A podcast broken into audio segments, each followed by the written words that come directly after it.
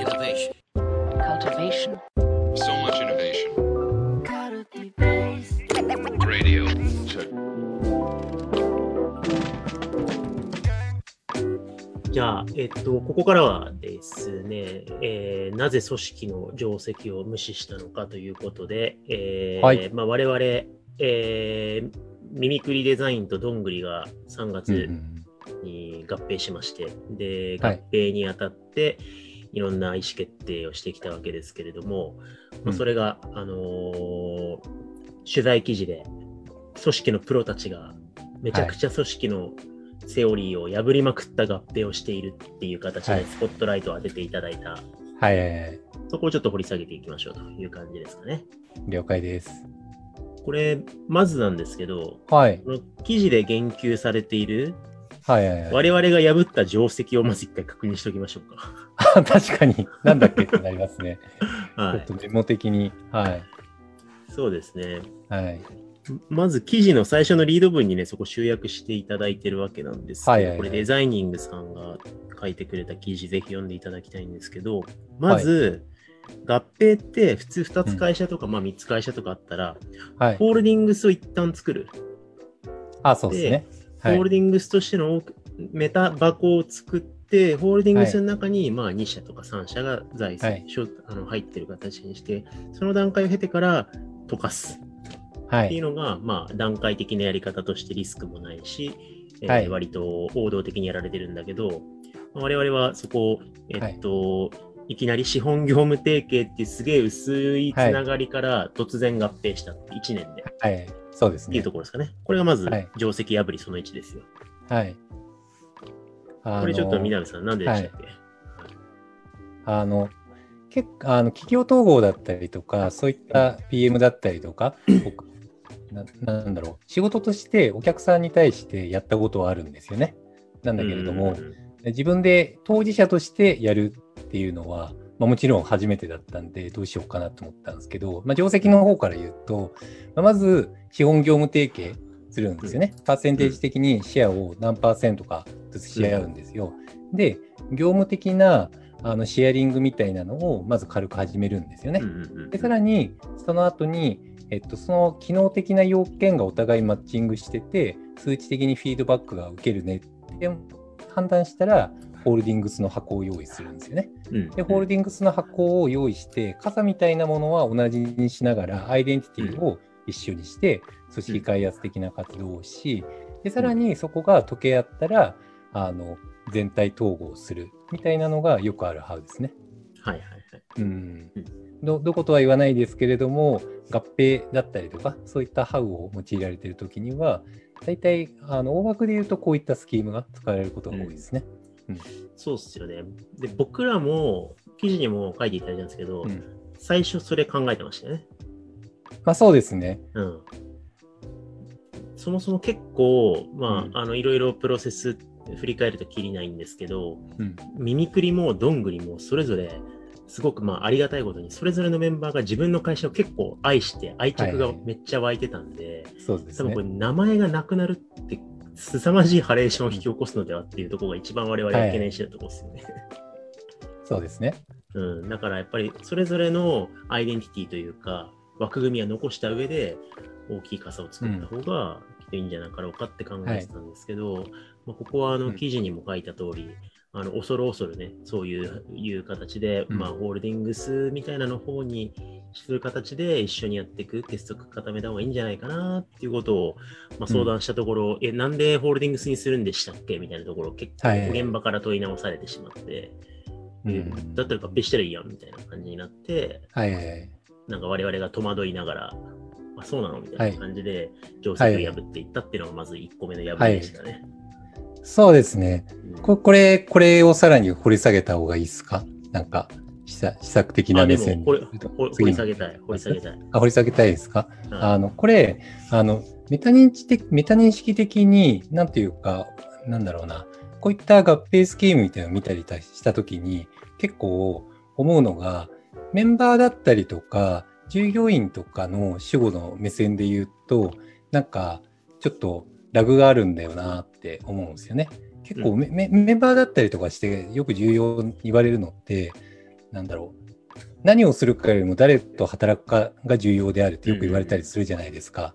なんだけれども、さっきの順番だと、会社的な機能要件的なところの確認から最初始まるんですよね。うん始まるんですよ。で、さらに、箱としてのアイデンティティの確認が次に始まるんですよね。うん。で、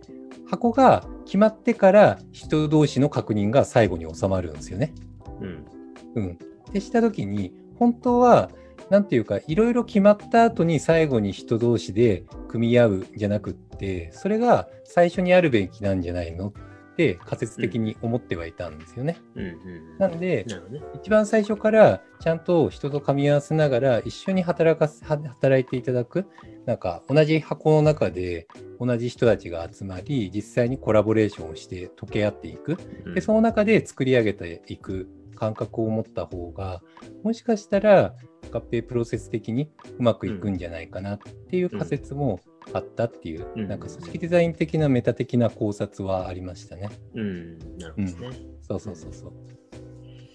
まあ、確かにね、まあ、資本提携の段階から、まあ、かなり、あの、人と人との間の垣根みたいなことは、あの、溶け合いつつあったし、うんやっぱり、あの、まあ、物理的にオフィスも同じ場所に行って、で、 Slack も同じワークスペースで、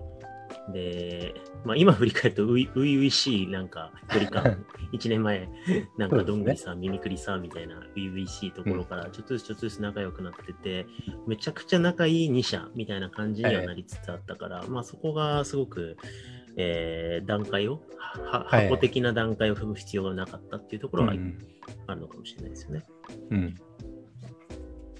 あとはいくつか、ね、名前の話はこれもうすごい散々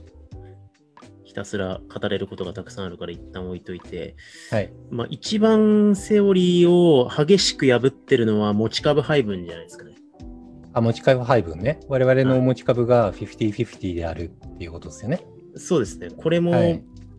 あのね、実際あの我々合併の作業をいただいていた、うんあの法務手続きをしてくださってる、あ、そうですねね強いマネージャーの方がいらっしゃるんですけれども、はいあの、50-50でお願いしますって言ったら、本気ですかみたいな返ってきて、で、いえいえ、本気です。それでお願いしますって言ったら、いえいえ、ほ、ほ、本当に50-50でいいんですかって。あの、一般的に、こう、75%、25%とか、なんか喧嘩別れした時に、どっちかが強くないと、それが問題になって離散してしまうこともあるから、一般的なセオリーとかでは、まあ、50-50はないですよ。いや、知ってるから大丈夫です。で、そう、そう。で、さい最後、最終的にそれで決着するって言った時にも、本当に大丈夫ですかってリマインド来て、3回リマインド来て。そうですよね。はいだこれはあの共同経営の先行事例みたいなものをいろいろね、調べましたけど、まあ、だうん大体その問題が書いてあって、で、そうですね。そう、それで合意したけど、仲違いするみたいなパターンもあるからね、みたいな、まあ、脅しも含めて、51対49でもいいからずらしとけっていうのが、まあ、セオリーですよね。はい。そうですね。うん。でもまあ、あえてそこは、あの、なんかめちゃくちゃ話し合ったっていうよりかは、まあ、割と50だねってあって、で、なんかこう意味付けが自然となされてそうですね。っていう感じだったんですけど、け結果としてはあれですよね。なんかその、まあ我々がもともとすごく対話を大事にしながらうんやってきて、で、まあその数値上差をつけておこうっていうことって、まあ、その対話が機能しなくなることを前提にしたセオリーなんですよね。そうですね。うん。で、多分まあその状況にもしなってしまったとしては、確かにまあ組織的離散のリスクヘッジとしてはわかるんだけれども、多分耳ぐりでとして合体した組織の意味はもうもはやそれって実質的に失われてる状態なんだよな、そうですね。ときに、まあ我々はあの共同経営者として、えー対話し続けていきたいし、ある意味対話し続けないと組織が前進させられないような状況に自分たちを、あの置いておこうっていうことで、うんまあ50-50にしたっていう感じですね。そうですね。うんもうもう一つのなんか側面で言うと、実際1年間共同経営として、あの、もう決裁権が50-50の状態でやってきたようなもんじゃないですか。っていうか実際それでやってきたと思うんですよね。うん。で、あの、一番最初はお互いの共通言語がなかったりしたこともあったから、うんなんていうか、対話っていうか議論的になったりとか、うんやや衝突的になんかお互いに結構ディープに深く戻っていって対話したこともあるんですよね。うんで、も、その中でも、あの、結果的に対話を繰り返す中でもっといい答えになんか2人で掛け合わせながらいって、で結果、その答えでいったら、本当になんか一人じゃできないような数値インパクトだったり、成果数値みたいなところにもたどり着いたりできたんですよね。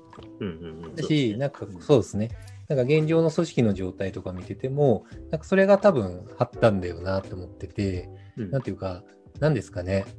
あの、先生、仮面ライダーダブルって知ってます？知らない。あの、仮面ライ、平成仮面ライダーで僕は最高傑作だと思ってるんですけど、はい。二人であの合体するんですよね。二人で